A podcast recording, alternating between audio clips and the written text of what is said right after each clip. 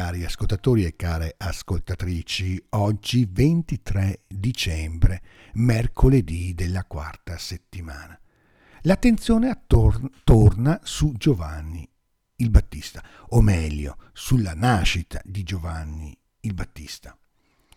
Perché Elisabetta, quando nasce il bambino, con grande determinazione davanti a quanti erano venuti a circonciderlo, afferma si chiamerà Giovanni, che significa Adonai fa grazia, Adonai fa misericordia. In quel bambino Elisabetta riconosce la grazia di Dio operante in modo efficace nella sua vita, ma anche dentro l'ardente speranza di Israele. Sì, perché Giovanni preparerà la strada al Messia e il popolo conoscerà la salvezza. Sia Elisabetta che Zaccaria hanno una fede così grande in Dio da non farla dipendere da ciò che può derivare da essa. Non la vivono, in altre parole, con calcolo.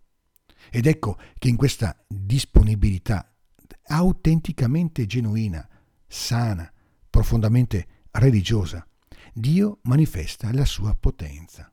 Elisabetta concepisce e genera Giovanni. Ciò che avviene in lei è ben più del superamento della sterilità fisica. Quel bambino è ripieno di spirito. Gli stessi parenti, vicini, lo riconoscono e lo proclamano. Rileggendo questa pagina alla luce della nostra esperienza personale, credo non sia superfluo chiederci proprio nell'imminenza del Natale, quanto e come siamo testimoni credibili della grazia di Dio, quanto e come la nostra fede sia un segno leggibile e chiaro per le persone che incontriamo. La fede non è certo un atto emotivo e tantomeno una cultura di vita, non è neppure una morale.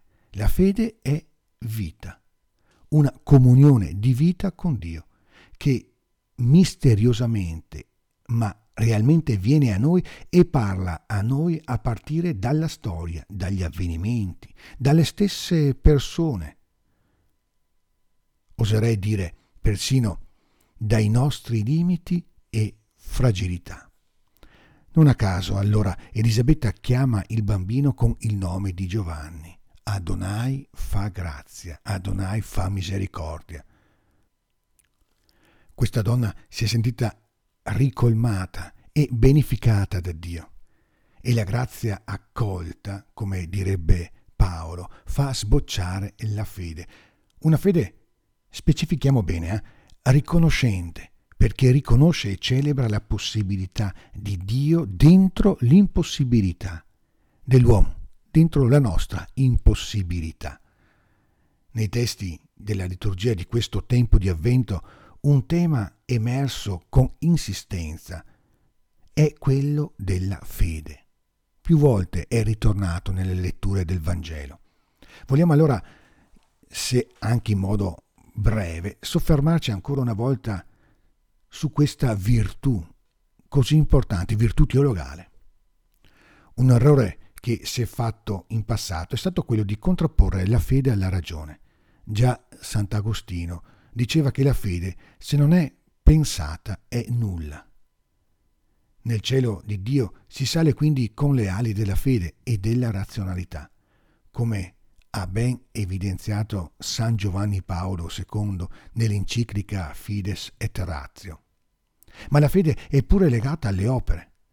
Al riguardo basta leggere la lettera di Giacomo, dove l'Apostolo afferma senza false retoriche, che una fede solo concettuale e teorica è nulla, inconsistente e vana.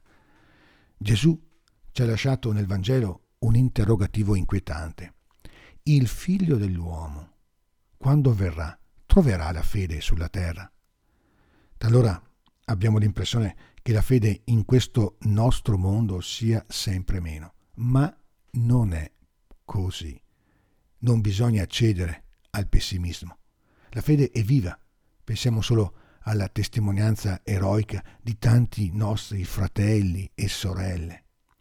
E ancora, può sostenere e illuminare il cammino dell'umanità. E allora chiediamo nella nostra preghiera oggi al Signore di aumentare la nostra fede. Buon cammino d'avvento. Ogni bene nel Signore.